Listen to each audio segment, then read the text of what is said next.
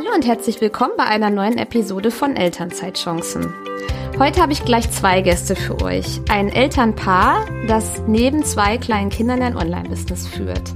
Marielle und Mike Schäfer sind die BeziehungsinvestorInnen, also der Name wurde jetzt auch ordentlich gegendert. Und bereits seit 2016 sind die beiden nebenberuflich selbstständig. Mit der Liebe zueinander und zum Geld fing damals nämlich alles an. Mit den Jahren vergrößerten zwei kleine Beziehungsinvestoren die Familie. Wie Marielle und Mike als Eltern ihre Selbstständigkeit heute gestalten und was die Beziehungsinvestorinnen denn genau sind und ob die beiden jemals wieder zurück ins Angestelltenverhältnis gehen werden, verratet ihr uns hoffentlich nun in dieser Episode. Herzlich willkommen. Hallo und vielen Dank für die Einladung. Super gerne, schön, dass ihr da seid. Ja, erzählt mal, ihr seid Marielle und Mike und ja, man kennt euch unter den Beziehungsinvestoren und eure Community wollte, dass ihr gendert und deswegen seid ihr jetzt die Beziehungsinvestorinnen. Genau, so war das so. Ich habe das so verfolgt. Ja, also es kam eigentlich so, dass wir uns mit unserer Community über ein neues Logo ausgetauscht haben und dann natürlich auch, wie man das gestalten kann. Und wir haben in Zuge dessen einfach festgestellt, dass unsere Community sehr divers aufgestellt ist. Also dass wir alle möglichen Arten von Beziehungen und Menschen bei uns vereinen und das hat uns sehr, sehr gefreut. Und da haben wir gesagt, na okay, das wollen wir dann aber auch tatsächlich in unserer Marke, in unserem Namen abbilden und haben dann kurzerhand beschlossen, dass wir aus den Beziehungsinvestoren die BeziehungsinvestorInnen machen. Sehr gut, okay. Erzählt doch mal jetzt, wer ihr seid. Ich habe ja schon gesagt, ihr seid seit 2016 nebenberuflich selbstständig und dann erzählt auch, wo ihr heute steht. Seid ihr immer noch nebenberuflich selbstständig oder Vollzeit? Ich weiß, dass ihr beide jetzt in Elternzeit seid. Holt die Hörer da einmal ab. Ja, also wir haben 2016 mit dem Blog angefangen. Da ging es letztendlich nur darum, wir wollten Austausch über Geld haben als Paar, weil wir haben uns immer sehr offen über Geld unterhalten, aber irgendwie war das in unserem Umfeld nicht so der Fall. Weder, dass die Paare miteinander gesprochen haben, noch, dass sie dann überhaupt mit uns darüber sprechen wollten. Und dann haben wir gedacht, naja, dann machen wir einen Blog. Und ja, da ist uns ziemlich schnell aufgefallen, dass da ein Riesenbedarf ist, weil wir da tatsächlich die Einzigen waren. Sonst gab es nur männliche Finanzblogger, da gab es auch noch keine Frauenfinanzblogger zu dem Zeitpunkt. Beziehungsweise die haben da gerade so angefangen. Und ja, so daraus ist das eigentlich entstanden. Damals war ich noch als Personalentwicklerin unterwegs. Mike ist als Psychologe an der Grundschule unterwegs, aber da können wir vielleicht gleich noch was zu erzählen, was unsere Angestelltenverhältnisse eigentlich waren. Und ja, dann wurden wir 2018 das erste Mal Eltern. Und da haben wir eigentlich das erste Mal gesagt, naja, die Elternzeit können wir ja ein bisschen nutzen für die Selbstständigkeit. Hat da aber gar nicht so gut funktioniert, muss man jetzt zugeben, weil wir da einfach auch ich bin schnell wieder zurück in den Job gegangen. Da waren wir noch an einem anderen Punkt einfach. Da war noch nicht so der Moment, wo wir gesagt haben, wir können loslassen vom Angestelltenverhältnis. Und nicht nur das, und wir hatten tatsächlich auch viel, viel weniger Wissen. Also wir wussten auch noch gar nicht, wie das alles genau funktioniert mit Online und Unternehmen aufbauen. Das hat einfach nebenher eine Weile gedauert, um das nötige Wissen aufzubauen, um das jetzt tatsächlich auch umsetzen zu können. Genau, und an dem Punkt sind wir jetzt, dass wir jetzt in der zweiten Elternzeit gesagt haben, okay, diesmal gehen wir beide komplett raus, gehen nicht so schnell wieder zurück, sondern versuchen das mal, weil wir eben auch gesagt haben, es ist jetzt eine gute Chance mit dem Sicherheitsnetz der Rückkehr, dass man das noch hat, weil du weißt es selbst, mit zwei kleinen Kindern will man vielleicht nicht einfach so kündigen und dann mal gucken, ob was funktioniert. Aber ja, jetzt so nach einem knappen Jahr, würde ich sagen, sind wir guter Dinge, dass das ein richtig großes Unternehmen werden kann, weil wir mit den BeziehungsinvestorInnen einfach eine sehr wichtige Mission haben, wenn es darum geht, Paare dazu zu bringen, miteinander über Geld zu reden und auch einfach, ja, eine gleichberechtigtere Beziehung zu führen. Das ist eigentlich inzwischen mehr so das Hauptthema. Wir sind gar nicht mehr so sehr bei dem Geld. Geld ist eigentlich nur ein Bestandteil des Ganzen. Letztendlich geht es uns darum, ja, zu glücklicheren Beziehungen auch beizutragen und Paare da einfach auf ihrem individuellen Weg zu unterstützen, dass sie nicht im Autopiloten festhängen. Genau, und unser Unternehmen steht mittlerweile tatsächlich an dem Punkt, dass wir 4 Mitarbeiterinnen haben, die auf Minijob-Basis angestellt sind, wo wir jetzt aber teilweise schon die Stunden erhöht haben und wo tatsächlich auch die Perspektive ist, in diesem Jahr hoffentlich die erste Festangestellte, also im Verein sagt man hauptamtlich, ich weiß gar nicht, wie das in der Wirtschaft ist. Nicht bei 450 €, sondern genau, richtig. Mhm. Genau. Okay, also das ist ja eine Wahnsinnsentwicklung, die erstmal klein und auch eine gute Entwicklung, aber es war ja dann am Ende auch ein relativ langer Zeitraum von 6 Jahren von der Blogveröffentlichung bis heute, bis Mai 2022. Ich möchte das gerne einmal aufrollen. Also an welchem Punkt habt ihr denn gemerkt, das ist vielleicht mehr als nur ein Nebenbusiness? Sollte das überhaupt jemals ein Hauptbusiness werden? Seid ihr total unbedarft da reingegangen? War das von Anfang an so euer Ziel oder hat sich das alles entwickelt und war es immer leicht? Also am Anfang war es überhaupt nicht das Ziel. Das hauptsächliche Ziel am Anfang war, wir haben eigentlich ein gemeinsames Hobby gesucht und mit dem Blog gefunden. Mhm. Und das war eigentlich der Auslöser. Deshalb haben wir auch erstmal gar kein Gewerbe angemeldet, sondern das haben wir erst ein Jahr später getan, als wir festgestellt haben, ach krass, damit kann man ja auch ein bisschen Geld verdienen. Es ging los, glaube ich, mit Affiliate-Marketing tatsächlich. Ja, der Klassiker. Dass wir so ein paar Links drin hatten. Genau, also das war auch nicht viel. Aber es war dann halt so, dass wir gesagt haben, wir haben dann, glaube ich, Artikel für ein anderes Portal geschrieben und dafür auch ein bisschen was bekommen. Und da war der Punkt, wo wir gesagt haben, okay, wir müssen da jetzt wohl mal ein Gewerbe anmelden. Und ich wollte eigentlich nie selbstständig sein. Mhm. Also um auch das nicht viel mal in eine Perspektive zu rücken, das waren ein paar 100 € im Jahr. Mhm. Ja. Und wir haben aber gesagt, komm, wir wollen das jetzt nicht einfach so unter der Hand dann führen, sondern wir wollen das gescheit machen und haben deswegen dann das Gewerbe angemeldet. Aber es waren ein paar 100 €, die dann da eben reingekommen sind. Mhm. Und okay, jetzt habe ich schon gesagt, ich wollte eigentlich nie selbstständig sein.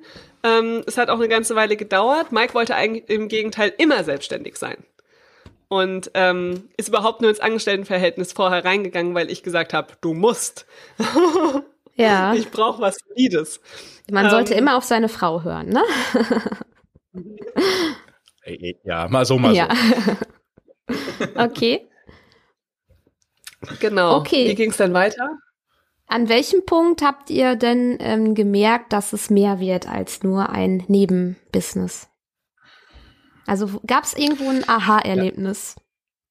Ja. Also in 6 Jahren gab es natürlich mehrere Aha-Erlebnisse. Also dass das Thema eine Relevanz hat und wichtig ist, das haben wir, glaube ich, nach, ich weiß nicht, so 4 oder 5 Wochen schon gemerkt, weil wir relativ schnell von dem Daniel Kort angeschrieben wurden, den Finanzrocker, den damals meines Wissens nach größten oder mitgrößten Finanzblog in Deutschland. Und der hatte uns direkt in seinen Podcast eingeladen. Also das heißt, da wussten wir schon, okay, wir haben irgendwie ein Thema gefunden, was die Leute interessiert. Und wir waren auch dann relativ schnell schon medial präsent. Also das heißt, wir wussten, wir haben hier irgendwas, was die Menschen interessiert. Unser Problem war tatsächlich, dass wir, oder unsere Herausforderung war, dass wir nicht das Wissen hatten. Wie funktioniert das denn alles? Sondern wir mussten uns das alles aufbauen. Wie funktioniert das mit WordPress? Wie funktioniert das mit den ganzen sozialen Medien? Wie funktioniert Vertrieb? Da sind wir immer noch am Lernen. Wie funktioniert Schreiben? Also ich komme aus einem wissenschaftlichen Kontext. Ich habe 10 Jahre lang wissenschaftlich geschrieben. Und das abzulegen und hin zu einem unterhaltsamen Schreibstil zu kommen, wo man dann tatsächlich auch den Artikel gerne liest, das hat alles gedauert. Und also so rückblickend könnte man sagen, ja, wir hätten das alles beschleunigen können, indem wir früher Geld in die Hand genommen hätten und gesagt hätten, wir holen uns irgendwie Hilfe rein. Aber ich glaube, dass es tatsächlich so für unsere Sachen jetzt gut war, das sehr langsam anzugehen und diese ganzen Grundlagen tatsächlich mitzunehmen und zu lernen. Und das jetzt verwenden zu können, um entsprechend wachsen zu können und dann auch tatsächlich beurteilen zu können, die Hilfe, die wir reinkriegen, ist die denn gut? Ja, amortisiert also die sich, ne? Du meinst wahrscheinlich amortisiert, genau. Die sich, ne? Hm. Ja, nicht nur das, sondern liefert die auch gute Qualität. Mhm. Also das einschätzen zu können, ne? In einem ersten Gespräch schon sehen zu können, wenn wir jetzt zum Beispiel einen Webdesigner haben oder jemanden, der das Backend pflegt. Stellen die richtigen Fragen. Ah, ja. Genau. Mhm. Ja. Was wollen die wissen? Mhm. Wie gehen die voran? Was sind deren Vorschläge und so weiter? Also das einfach die Kompetenz der anderen Menschen auch einschätzen zu können, ob die uns dann wirklich helfen können. Und wir hatten vor der ersten Elternzeit oder in dem ersten Jahr der Elternzeit halt schon gesagt, okay, wir nutzen jetzt mal das Jahr, um zu gucken, ob wir das hinkriegen. Und dann hat Marielle ja schon gesagt, das ist tatsächlich nichts draus geworden. Das hat mit unserer Elternzeitgestaltung zu tun gehabt, weil wir sehr viel hin und her gesprungen sind, immer mal wieder arbeiten waren, dann wieder zu Hause waren, wieder arbeiten waren. Mhm. Und der Fokus war einfach da noch sehr auf unseren Angestelltenverhältnissen. Ja. Also da hat es nicht funktioniert, das auch noch, das war weiterhin nebenher quasi. Nochmal zu der Elternzeitgestaltung. Wie hattet ihr die denn gestaltet? So relativ, also nicht klassisch, sag ich jetzt mal. Ihr wisst, was ich mit klassisch meine, ne? Die Mama macht ein Jahr, der Papa macht 2 Monate. Wie hattet ihr da die gestaltet? Genau. Und das war das Problem eigentlich. Also in Bezug aufs Business war das Problem. Okay. Da wäre es wahrscheinlich einfacher gewesen, ich wäre ein Jahr zu Hause gewesen, weil dann hätte ich mich darauf fokussieren können neben dem Kind. Oder ich wäre ein Jahr zu Hause gewesen. Oder du. Aber wir hatten es so gemacht, dass ich nach 5 Monaten wieder zurückgegangen bin mit 15 Stunden und dann nach weiteren 4 Monaten auf 25 erhöht habe. Und Mike war den ersten Monat zu Hause und hat danach dann immer zwischen 15 und 30 Stunden gearbeitet, war dann zwischendrin nochmal 2 Monate komplett zu Hause, als ich quasi wieder angefangen habe und so weiter. Also bei Mike war es sehr zerfleddert, das ganze erste Jahr. Aber insgesamt waren wir beide jeweils 5 Monate komplett zu Hause und die andere Zeit immer zwischen 15 und 30 Stunden arbeiten. Und das hat super für uns als Familie funktioniert. Das war zu dem Zeitpunkt genau das Richtige. Und auch für die angestelltenberufliche Entwicklung war das perfekt, weil wir beide in dem Jahr nach dem Elternwerden befördert werden konnten und da einfach den Weg ziemlich gut fortsetzen konnten. Aber für die Selbstständigkeit war halt nicht so viel Zeit, wie wir vorher irgendwie mal dachten. Genau, nach dem ersten Jahr sind wir dann beide, also wir waren dann insgesamt 3 Jahre in Elternzeit und das zweite und das dritte Jahr haben wir dann jeweils 30 Stunden gearbeitet. Mhm. Ja, das ist auch ein guter Hinweis. Ich habe das Gefühl, viele Paare, viele Eltern wissen gar nicht, dass erstmal beide Anspruch auf 3 Jahre Elternzeit haben und die wissen auch gar nicht, was das für einen Vorteil haben soll, weil es spukt immer noch in den Köpfen rum, dass 3 Jahre Elternzeit auch 3 Jahre zu Hause und dann 1 bis 2 Jahre kein Geld heißt. Das muss es ja gar nicht, ne? Ich denke mal, das ist auch so ein Thema, was ihr bei euch ja anspricht, nicht nur im Podcast, sondern auch in eurer Beratung, was für Vorteile 3 Jahre Elternzeit sind. Habt ihr also richtig gemacht? Ja. Ja, also es ist ein riesengroßer Vorteil, weil man tatsächlich abgesichert in eine Teilzeit gehen kann. Und diese Absicherung und dann das tatsächlich mal testen kann, mittlerweile ja mit 32 Stunden seit letzten September, das ist ja schon fast Vollzeit. Also große Unternehmen haben ja teilweise 35 Stunden als Vollzeit. Natürlich, es gibt noch welche, die 40 oder 42 Stunden haben, aber selbst da bin ich ja relativ nah dran schon. Das heißt, ich kann mit fast Vollzeit hier meine Stunden trotzdem reduzieren und damit meinen Familienalltag ganz anders gestalten, als wenn ich eben dieser 40 oder 42 Stunden unterwegs bin. Und eben, das können beide machen, wie du es gerade gesagt hast. Und also wir machen eben auch dieses Elternzeit-Mentoring, das machen wir jetzt im Sommer wieder, wo wir tatsächlich Paare darin begleiten. Und da ist es immer wieder der Aha-Moment, dass sie sagen, ach krass, wir können das beide machen und wir können das wirklich so flexibel gestalten. Ja, also ich meine, das Klassische, was du gerade angesprochen hast, das ist nur eine Variante von 100. Also in dem Mentoring bauen immer unsere Teilnehmerinnen ihr eigenes Elternzeitmodell. Und da war tatsächlich, ist jetzt in 3 Runden haben wir gehabt, gell, von dem Mentoring, es war noch nie so, dass am Ende 2 Modelle genau gleich waren. Jedes Paar geht da mit einem eigenen Modell raus. Und ich glaube, das wissen einfach viel, viel zu wenige, was man da alles machen kann. Und es hat auch gedauert, bis wir das wussten. Ja, Mike war bei 1000 Infoveranstaltungen, hat sich da durch die ganzen Broschüren gewühlt, weil für uns eben klar war, das klassische Modell, das passt für uns nicht. Aber wir wussten auch nicht, wie kann man es anders machen. Und mussten uns da auch super lange einfinden und einlesen und sind aber sehr froh, dass wir am Ende das Modell für uns so gefunden haben. Und jetzt beim zweiten Kind machen wir es wiederum ganz anders. Genau. Ja? Also es muss auch immer zur Situation passen. Es gibt nicht das Modell, das das Richtige ist. Ja, genau. Also ich hatte das auch, meine Situation war auch so. Erstes Kind irgendwie relativ klassisch, wobei ich schon ziemlich außer der Norm war, dass mein Mann 3 Monate Elternzeit hatte. Das war schon so, das gibt's, also in meinem Freundeskreis hat das keiner gemacht. Die hatten alle 0 bis 2 Monate. Ich verstehe es irgendwie nicht, aber gut. Und dann war ich irgendwann mal bei einer Beratung und die hat mich dann auch aufgeklärt. Und ich bin ja auch mit Diana Leib sehr vernetzt, von 2 Töchtern. Und da das alles mit Elterngeld beim zweiten Kind und ja, da kommen wir jetzt eigentlich von Höchstgen auf Stößgen, aber da habe ich auch gemerkt, es gibt mehr Möglichkeiten, ne? Also wunderbar, dass es die gibt. Also war dann die Elternzeit, erste Elternzeit sozusagen eigentlich gut, aber ein kleiner, eine Ausbremsung für euer Business. Und dann kam ja das zweite Kind und dann kam ja wieder eine neue Situation. Also war ja dann jetzt irgendwo der Punkt, wo ihr gesagt habt, wir machen jetzt all in und lassen unsere Anstellung ruhen. Ihr habt ja nie gekündigt, was ja auch sehr clever ist. Und geht jetzt voll rein mit 2 Kindern, was ja nicht leichter wird, ne? Genau, da können wir gleich so was sagen, wie wir das vereinen. Gerne. Aber es war, in dem 3. Jahr Elternzeit des ersten Kindes, da war für uns dann tatsächlich auch der Punkt erreicht, wo wir gesagt haben, okay, wir sind jetzt an, entweder machen wir es jetzt richtig, also versuchen ein Unternehmen aufzubauen, oder wir lassen es sein. Weil das war an dem Punkt schon so viel Arbeit, die wir tatsächlich zu tun hatten, dass wir neben den 30 Stunden nochmal 20 Stunden in der Woche gearbeitet haben, meistens dann abends bis 22, 23 Uhr. Die ganzen Wochenenden. Genau, die ganzen Wochenenden, Samstag, Sonntag hat immer einer von uns gearbeitet. Also wir haben uns immer abgewechselt, wir haben den Tag immer gesplittet. Und das war für uns dann tatsächlich die Sache, okay, es ist zu viel Arbeit mittlerweile geworden, als dass wir das hobbymäßig nebenher machen können. Wir kriegen jetzt das zweite Kind, wir haben jetzt hier 3 Jahre die Möglichkeit, das Ganze aufzubauen, und jetzt machen wir das Ganze. Und damit war dann auch klar, dass die zweite Elternzeit so geteilt ist, dass wir beide 3 Jahre zu Hause sind. Marielle hat noch so einen kleinen Fallback drin gehabt. Aber für mich war von vornherein klar, ich bin jetzt 3 Jahre zu Hause, ich werde ja nicht arbeiten gehen zwischendrin in meinem Angestelltenverhältnis. Und Elterngeld haben wir dann tatsächlich auch anders aufgeteilt. Beim ersten Mal war es gleich verteilt, also beide von uns hatten die 7 Monate Elterngeld bekommen. Ja. Und diesmal ist es so, dass ich nur 2 Monate Elterngeld nehme und Marielle 12. Also das klassische Modell.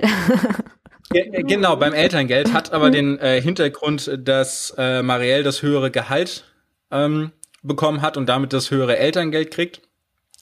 Und wir unsere Finanzen so organisiert haben, dass wir alles Einkommen, was wir als Familie generieren, als gemeinsames Einkommen sehen. Also das heißt, das ist völlig egal, von wem das kommt oder durch was das kommt.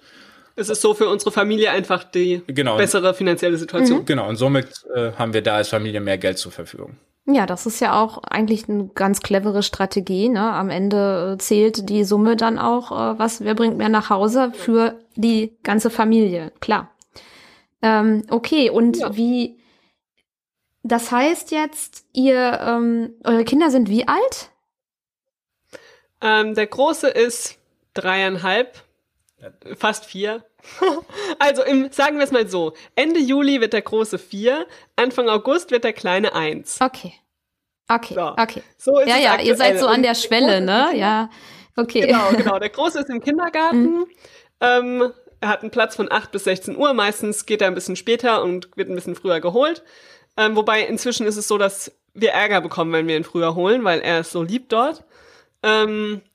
Und der Kleine ist noch zu Hause und soll dann ab September, Oktober, irgendwann im Herbst wird er auch zu einer Tagesmutter gehen. Bis dahin machen wir es im Moment so, dass wir uns tatsächlich abwechseln mit Erwerbsarbeitstag und Care-Arbeitstag. Das heißt, einen Tag geht einer von uns in den Coworking Space, arbeitet, und der andere kümmert sich zu Hause um den Kleinen, und am nächsten Tag wird getauscht. Und das machen wir ungefähr so, seit der Kleine 5 Monate alt ist, 6 Monate alt ist. Davor haben wir es halt zu Hause uns abgewechselt, aber da Aber das hat nicht funktioniert. Genau, es hat nicht gut funktioniert. Das hat am Anfang hat es funktioniert, als er noch sehr viel geschlafen hat. Ich sag mal so, das erste Vierteljahr, die ersten 3-4 Monate hat das gut funktioniert. Da hat er einfach sehr viel gelegen und geschlafen. So, dann konnten wir beide auch parallel arbeiten. Seitdem er so ein halbes Jahr ist ungefähr, ist er einfach aktiv. Da will er hier spielen, da entdeckt er die Welt. Da kannst du nicht, selbst wenn sich eine von uns darum kümmert, nicht parallel arbeiten. Wir haben eine sehr offene Wohnung, das heißt, man hört alles. Und das war dann der Punkt, dass wir gesagt haben, wir gehen in das Coworking. Da war tatsächlich auch sehr viel Abstimmung dann nötig, also im Vorfeld darüber zu sprechen, dass die Situation nicht mehr funktioniert. Haben dann das gemacht, was Marielle jetzt gerade geschildert hat und sind jetzt aktuell seit dieser Woche tatsächlich bei einer noch weiteren Entwicklung angekommen, weil Marielle hatte geäußert, ey, wenn ich den ganzen Vormittag, also von, ich sag mal, 8.30 Uhr bis 15.30 Uhr, 16 Uhr schon Haushalt und Care-Arbeit geleistet habe, dann das zweite Kind dazu hole. Ich bin am Abend einfach so fertig, weil mein ganzer Fokus immer nur auf dem Kind steht oder auf den Kindern steht und ich für mich mental eigentlich keine Herausforderung hatte. Na, und ich habe gemerkt, dass ich für den Älteren dann halt eigentlich gar nicht die Kapazität hatte, die ich ihm geben möchte nach dem Kindergarten, gell? Da will ich ja eigentlich dann für ihn da sein, aber ich bin so fertig von dem Care-Arbeitstag bis dahin schon, weil dann zwischendurch ist halt doch auch mal, ja, wenn der Kleine schläft, dann gucke ich halt doch in die Mails oder mache irgendwas zwischendrin, das heißt, da ist auch keine Pause und dann habe ich gesagt, so, wir müssen da jetzt nochmal was umstellen. Jetzt haben wir gerade diese Woche gesagt, wir switchen dann quasi um 15.30 Uhr, 16 Uhr, derjenige, der bis dahin arbeiten war, übernimmt dann beide Kinder und der andere bekommt nochmal 2 Stunden Arbeitszeit.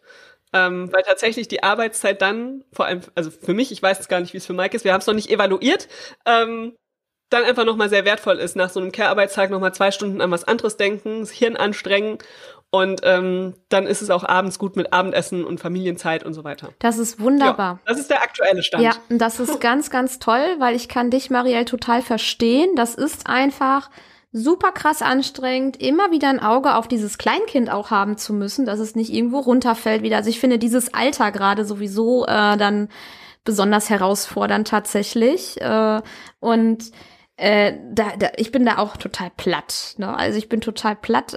Heute Morgen habe ich noch zu meinem Mann gesagt, weil ich zum Beispiel 2 volle Tage arbeite, komplett voll. Und dann habe ich 3 Tage, wo ich eher halb arbeite und wir wechseln uns auch so ab. Und heute ist er zur Arbeit gefahren und hat jetzt einen Open-End-Arbeitstag. Und da habe ich heute Morgen noch zu ihm gesagt, schau mal, das ist doch hier total wunderbar ausgewogen, ne? Du gehst jetzt zur Arbeit, wir haben Kita-Notbetreuung, trotzdem haben wir keinen Struggle. Und gestern konnte ich entspannt arbeiten und du warst da. Und so macht ihr das dann ja auch. Und das ist wunderbar, weil kein Frust, dieser krasse Frust entsteht nicht, ne? Wenn einer muss zurückstecken, zum Beispiel sagen wir mal, du, Marielle, müsstest jetzt komplett zurückstecken im Online-Business und dein Mann ist in einer Anstellung Vollzeit arbeiten. Sagen wir mal so, es ist ja jetzt bei den Müttern, die zuhören, die Regel, ne, dass die alleine ihr Online-Business machen. Und bei euch, ihr seid ja ein Team. Und das ist ja nur Frust, wenn du dann nicht weiterkommst. Ne? Also genau, es wird halt auch immer degradiert, dass dein Ding nicht so wichtig wäre. Genau. Ja, wie der Angestelltenjob des Mannes. Ja, und genau. Ja, also ich bin da voll dabei und für mich wäre es auch, also ich weiß, dass ich tatsächlich eine der Mütter wäre, die es bereuen würde, Kinder bekommen zu haben, wenn ich nur Care-Arbeit hätte. Ja. Muss ich so hart sagen. So sehr ich meine Kinder liebe, aber ich brauche das Arbeiten. Ich finde, das darf man sagen. Das darf man sagen. Ja, das ist auch, glaube ich, wichtig, weil das viele anderen Müttern, glaube ich, auch so geht. Ja. Und es ist einfach, für mich ist Arbeiten dann tatsächlich eine Entspannung zwischendrin. Total, ja. So ein ganzer. Und dann kann ich auch wieder viel schöner die Tage mit den Kindern verbringen. Also jetzt tatsächlich an dem ersten Tag, am Montag, als wir das so gemacht haben, das hat sich so gut angefühlt, nach dem Care-Arbeitstag dann noch mal 2 Stunden zu arbeiten. Ich bin ganz anders nach Hause gekommen danach. Ja, das stimmt. Finde ich total toll, dass ihr das macht. Und wenn jetzt jemand das hört und sagt, boah, ich möchte das auch so haben, aber mein Mann wird da so gar nicht mitmachen. Also habt ihr auch solche Paare, die dann dazu euch kommen und dieses Problem schildern oder solche Mamas? Und was sagt ihr denen denn da? Also es ist ja oft immer eine wirtschaftliche Frage tatsächlich. Der Mann muss Vollzeit arbeiten, weil er verdient ja mehr, ne? Was sagt ihr da? Wie löst man das? Genau, also die wirtschaftliche Frage, die du gerade angesprochen hast, das ist ja ein Mythos. Mhm. Also wenn man sich das tatsächlich mal anguckt, dann ist es so, dass wenn nur eine Person Vollzeit arbeitet und die andere Person eben maximal Teilzeit arbeitet, dann liegt der Schaden bei der Familie aufs Leben gerechnet bei ungefähr minus 60% des weiblichen Einkommens. Das kann man im Statistischen Bundesamt, auf der Seite kann man das Ganze nachgucken. Da gibt es verschiedene Studien zu. Und wenn man das Ganze tatsächlich mal hochrechnet, dann verliert die Frau dadurch ja, dass sie Mutter wird und dann eben in dieser Teilzeitfange hängt, ungefähr bei einem Durchschnittseinkommen und einem Erstgeburt mit 30 Jahren ungefähr 1 Million Euro im Leben. So, und das eine ist, Million. Genau, und das ist natürlich auch Geld, was dann der Familie fehlt. So, und wenn man das jetzt eben nicht so im 50er-Jahre-Modell aufzieht, sondern tatsächlich auf Augenhöhe gestaltet und beide die Möglichkeit haben, sich etwas aufzubauen, eine Karriere aufzubauen, sei das jetzt im Online-Business, sei das in einem Einzelhandel oder sei das in einem Angestelltenverhältnis, dann besteht hier die Möglichkeit, eben gemeinsam zu wachsen, Beförderungen zu bekommen, Gehaltssprünge hinzukriegen. Und dann schließt sich diese Lücke gegenüber Beziehungen, die eben keine Kinder haben. So. Und das ist, glaube ich, ein ganz, ganz wichtiger Aspekt. Und das ist aus meiner Erfahrung auch etwas, was dann den Mann tatsächlich eher mit abholt, weil er diese finanzielle Verantwortung hat. Ne? Also dem Mann wird ja auch das ganze Leben eingebläut, so, du musst dich um deine Familie kümmern, du musst die absichern, du musst das versorgen. Und er lastet ja auch einfach in diesem System, in dem wir leben, auch da einfach ein sehr hoher Druck, den viele eigentlich nicht haben wollen, aber trotzdem haben. Und wenn man das entlasten kann, wenn man sagen kann, hier, guck mal, für euch als Familie ist das viel, viel besser, wenn ihr da das auf beide Schultern verteilt, dann wird zumindest mal zugehört. Ja. Und ich glaube, das ist ich glaube, wir sind da gerade in unserer Gesellschaft oder in unserer Generation in ein Undenken, und die Generation nach uns, dann lebt das wahrscheinlich dann noch mehr als wir. Wir sind so der Anfang. Wir bringen den Ball ins Rollen, ne? Also ja, würde ich jetzt mal so behaupten, weil ihr habt vollkommen recht. Ich sag auch immer so mit dem Hinblick auf später, ich meine, wir sind ja, ihr seid verheiratet, ich bin verheiratet, ja, man muss sich nicht scheiden lassen, um ins Armutsrisiko zu kommen. Das kann auch Krankheit und Tod vom geldverdienenden Part sein. Und wer dann halt sich dann nur auf den anderen Part verlassen hat, der, ja, das ist ein zu hohes Risiko einfach, ne? Und es muss noch nicht mal Krankheit und Tod sein, sondern es kann sowas sein wie Corona, wo dann auf einmal Kurzarbeit über einen langen Zeitraum stattfindet, ja, genau, oder wo eine Arbeitslosigkeit über einen langen Zeitraum stattfindet. So, weil in der Zeit gibt es dann auch quasi weniger Einzahlungen in die Rentenkasse. Ja. Das heißt, dann sinkt das Ganze auch wieder. Und dann habe ich zwar diese Verteilung, aber ich habe einen Hauptverdiener, der dann im Zweifel auch nur irgendwie 1.600 Euro Rente bekommt, 1.500 Euro Rente bekommt, dann gehen davon Steuern ab, dann geht davon Krankenversicherung ab. Mhm. Und dann habe ich da eine zweite Rente, die irgendwie bei unter 900 Euro liegt. Genau. So, und ich meine, wovon soll man da an der Stelle dann tatsächlich die Miete bezahlen, die Lebensunterhaltungskosten zahlen? Und da ist man dann auf einmal, obwohl man durchgearbeitet hat, zu zweit in dieser Armutsfalle drin. Mhm. Ja, also ich bin ja angestellte Bankkauffrau eigentlich. Also vor meinen Kindern habe ich da drin gearbeitet und mache das jetzt noch ein bisschen. Und das ist mir auch immer so ein Herzensthema, da ein bisschen aufzuklären. Aber ja, ich habe so das Gefühl, manche denken dann immer, ich will missionieren oder so. Und deswegen halte ich mich dann wieder so zurück. Und ich bin immer froh, wenn ich andere Leute treffe, die das dann genauso sehen. Ja, ich würde jetzt gern noch mal eine Frage an euch stellen. Ihr habt ein Online-Business, ihr habt euch alles selber erarbeitet. Das heißt, ihr habt ja vorher nichts in Marketing studiert oder sowas, sehr wahrscheinlich, ne? Ihr habt das alles seit 2016 alleine angeeignet und aufgebaut. Möchtet ihr darüber sprechen, und ich bin mir sicher, ihr wollt das, welche Einkommensströme ihr zumindest habt, weil ihr habt ja in eurem Podcast auch immer einen Monatsabschluss. Mit welchen Töpfen oder welche Töpfe habt ihr denn, wo Geld reinkommt? Meinst du jetzt insgesamt wir als Paar oder meinst du unser Unternehmen? Also womit verdient unser Unternehmen Geld oder womit, welche Einnahmen haben wir? Weil ich weiß, ist ihr habt tatsächlich bei uns auch einiges Verschiedenes. Wir splitten das Unternehmen und dann einmal noch ein kleiner hin. Exkurs ja. zu uns. Genau, weil ich weiß, ich weiß das, aber für die Hörer nochmal, ich verlinke auch dann den Podcast. Ja. Okay, also unser Unternehmen hat, wir haben 2 große Produkte. Wir haben einen Kinderfinanzkurs und ein Elternzeit-Mentoring. Das sind letztendlich Online-Coaching-Programme, Online-Kurse. Ich will dazu kurz was sagen. Dieser Kinderfinanzkurs, ich kenne ihn jetzt nicht, aber ich weiß, was für Themen da drin sind. Ich habe ihn nicht gebucht, weil ich brauche den nicht, weil ich behaupte, das, was in diesem Kinderfinanzkurs thematisiert wird, mache ich bereits. Und ich sage nur an alle Mamas, die jetzt zuhören, die ein Sparbuch haben, ja, bitte werft einen Blick auf den Kinderfinanzkurs. Im April 2022 hatten wir eine Inflation von 7%. Das Sparbuch ist ein Geldvernichter. Dein Kind wird nichts mit 18 haben. Das will ich nochmal sagen, wenn ich missionieren darf. Ja, genau, also im Kinderfinanzkurs geht es genau um das, Geldanlage und Finanzbildung fürs Kind. Und das ist eben das eine große Programm. Das andere ist die Elternzeitplanung mit dem Elternzeit-Mentoring. Und da begleiten wir eben Paare bzw. Eltern jeweils.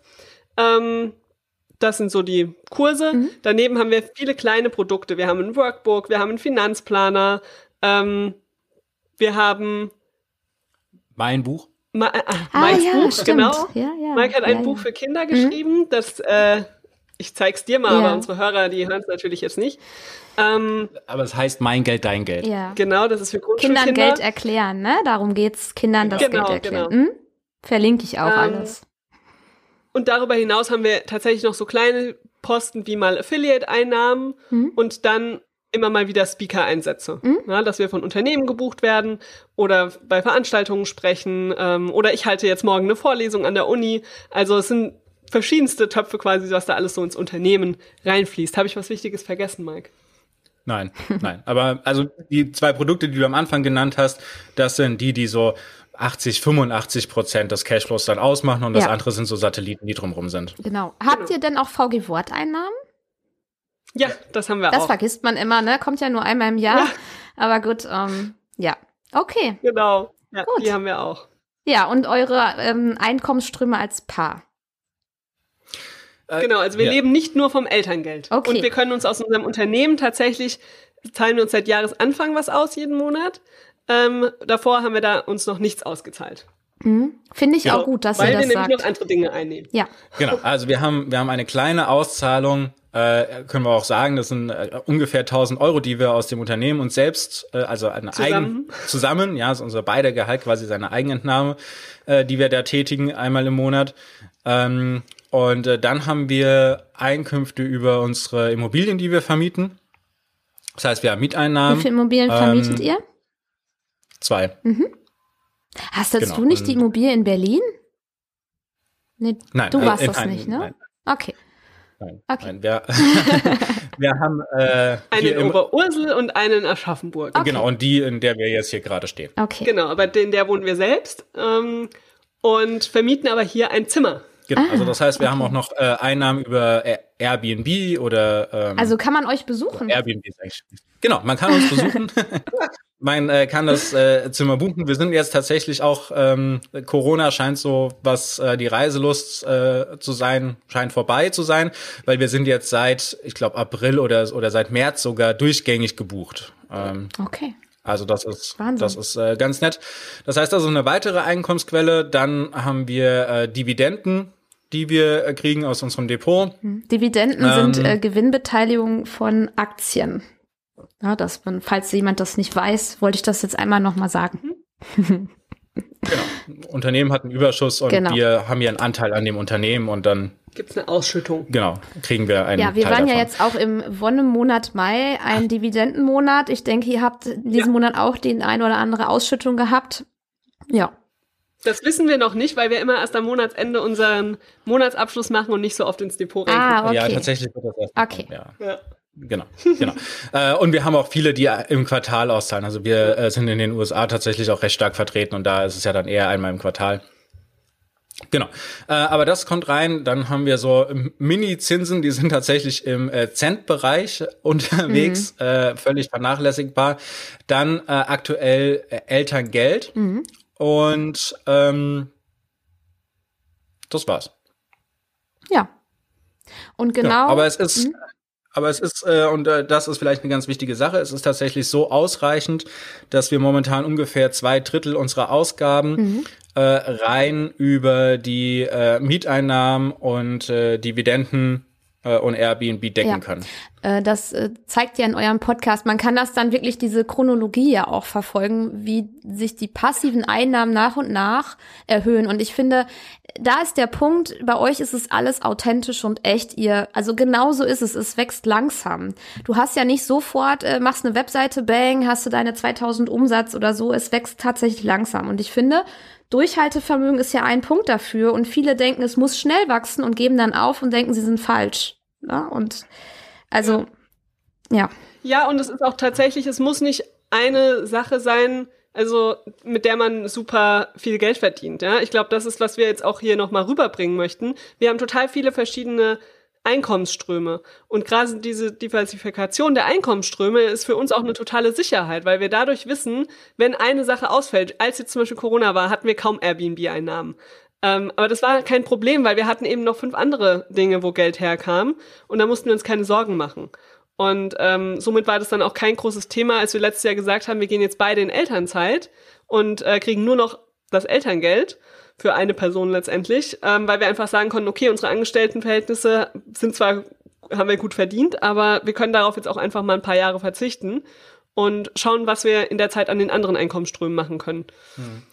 Dazu auch nochmal 2 Sachen. Also einmal das gut verdient möchte ich auch nochmal in Relation setzen. Gut verdient heißt Durchschnittseinkommen. Also bei mir ein bisschen drunter und bei Marielle ein bisschen drüber, aber wir haben beide zusammen im Schnitt ein Gehalt von 2.100 netto. Das ist Durchschnittseinkommen in Deutschland. Mhm. Ne? Das ist nicht gut im Sinne von da drüber liegend. Wir kriegen auch kein höchstes Elterngeld. Ja. Genau, ja, genau. Also und super. Danke, dass ihr das sagt. Danke. Und dann auch nochmal zu diesem langsam Wachsen. Was ich immer wieder feststelle in Gesprächen ist, dass Menschen eine Linie im Kopf haben, wie Sachen wachsen. Und dass, wenn das am Anfang langsam wächst, sie das genauso langsam in die Zukunft fortschreiben. Aber das ist nicht der Fall, sondern das fängt... Wir haben 2015 angefangen, unsere Finanzen dann tatsächlich auch als Paar aufzuschreiben. Das fängt sehr langsam an. Und das geht so mini-stückchenweise. Wir waren, ich glaube, 2017 haben wir angefangen, das erste Mal, oder 2018, die finanzielle Freiheit. Also wie viel unserer Ausgaben decken wir denn über passive Einnahmen? Da war ich im Bereich von 0,5 bis 0,8% meiner Ausgaben habe ich damit gedeckt, und Marielle war an dem Punkt von 10%. Unter 10%, ne, im Jahresdurchschnitt. Und wir sind jetzt bei 2022 und wir sind jetzt bei über 65%. Aber 2018 waren auch nochmal unter 10%. 2019 waren dann irgendwie so um die 12-15%. 2020 waren wir dann irgendwie bei 18-19%, und dann kam mit 2021 schon der erste große Schritt, dass wir an die 40% rangegangen sind, und jetzt ist der nächste große Schritt, dass wir an die 70% rangehen. Also das heißt, es geht langsam los, man braucht ein Durchhaltevermögen, aber es beschleunigt sich, man baut ein Momentum auf, und das ist so wichtig, dieses Momentum drin zu haben, weil dann wird es irgendwann immer leichter, und dadurch, dass wir das haben, diesen Einkommensströmen, können wir natürlich auch viel, viel freier entscheiden. Ja. Ja, ich finde diese Hinweise und dieses eure Einnahmen und dass es langsam wächst, aber dass es dann auch überproportional geht. Ich sage immer, meine Blog-Einnahmen, die verdoppeln sich jedes Jahr, ne? Also so ungefähr. Ja. Ne? Das gibt nochmal einen Anreiz, dass vielleicht jeder irgendwo auf dem richtigen Weg ist, ne? Falls da Leute das hören und zweifeln, lohnt das alles überhaupt? Ne? Also diese Gedanken meine ich jetzt. Das Buch hast du vergessen, Mike. Die Tantiemen vom Buch. Aber ich weiß, dass ein Buch auch nicht ganz so viel entscheidend abwirft. Aber da wird ja auch nochmal ein... Aber das ist tatsächlich, das hatte Marielle in der GbR, also in unserem Unternehmen jetzt. Okay. Genau.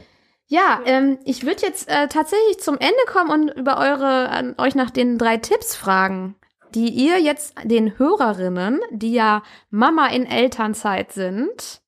Und ja, mit einem Online-Business liebäugeln oder in einem Online-Business stecken und ja, nicht weiterkommen. Ja, was würdet ihr denen denn so sagen? Oder welche Tipps hätten euch geholfen damals? Also ich glaube, ein ganz wichtiger Tipp ist, nicht alleine in seinem Kämmerlein zu sitzen und zu versuchen, irgendwie voranzukommen, sondern kommunizieren mit anderen. Das muss nicht mal nur der Partner sein, aber kann natürlich der Partner sein, so als nächste Bezugsperson, wirklich mit dem zu sprechen und zu sagen, okay, was kann ich machen, welche Unterstützung kann ich mir reinholen, was kann ich von anderen lernen, also rauszugehen zu Netzwerken und ja, sich die Hilfe reinzuholen von anderen Leuten. Das müssen nicht bezahlte Mitarbeiterinnen sein oder so, sondern wirklich miteinander mit anderen zusammen zu arbeiten. Das hat uns immer viel geholfen. Genau. Also was wir ganz am Anfang gemacht haben, ist tatsächlich bei anderen Leuten hinzugehen und zu kommentieren in den Blogbeiträgen, eine Verbindung mit denen aufzubauen. Da sind mittlerweile langjährige Freundschaften draus entstanden, mit denen wir fast im täglichen Austausch sind.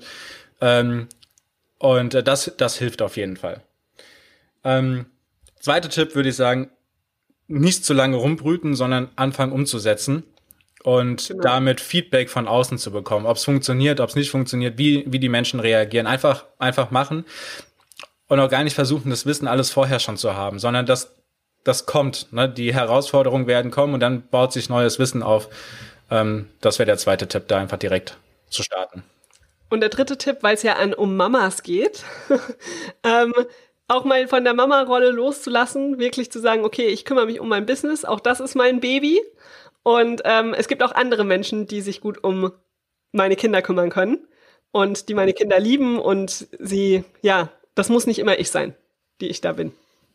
Genau, es gibt ja auch noch einen zweiten Elternteil in der Regel. Und es gibt Großeltern, es gibt Tanten, Onkels, es gibt vielleicht einfach Nachbarn, Freunde, die Erzieherinnen, Erzieher im Kindergarten. Also es gibt so ein großes Netzwerk.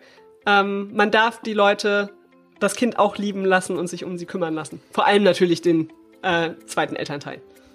Ja, wunderbar, vielen Dank. Dann gebt doch noch einmal einen Hinweis, wo man euch findet. Auch wenn ich noch alles verlinke, aber ja. Ja, also am einfachsten und am nächsten dran ist man tatsächlich auf Instagram, wenn man da BeziehungsinvestorInnen mit einem Unterstrich uns folgt. Da sind wir täglich in den Stories verfügbar und ansonsten natürlich unsere Webseite beziehungs-investoren.de, da ist noch nicht gegendert, und unser Podcast, BeziehungsinvestorInnen-Podcast, also da, wie gesagt, du verlinkst dir alles. Ja. Wir freuen uns, wenn ihr vorbeiguckt. Und wenn wir einfach in den Austausch kommen und euch unterstützen dürfen auf eurem Weg, eurem ganz persönlichen Weg. Durch eine entspannte Elternzeit und individuelle Elternzeitgestaltung. Also das ist ja eine der sehr wichtigen Sachen, finde ich, dass ihr da so aufklärt, was möglich ist. Ja, das machen wir sehr gerne. Ja, gut. Marielle und Mike, vielen Dank, dass ihr in meinem Podcast wart. Es war, es ist eine Bereicherung und vielen Dank und ich wünsche euch alles Gute. Ich werde euch weiter verfolgen und ja, bis dann. Vielen, vielen Dank, dass wir da sein durften. Tschüss.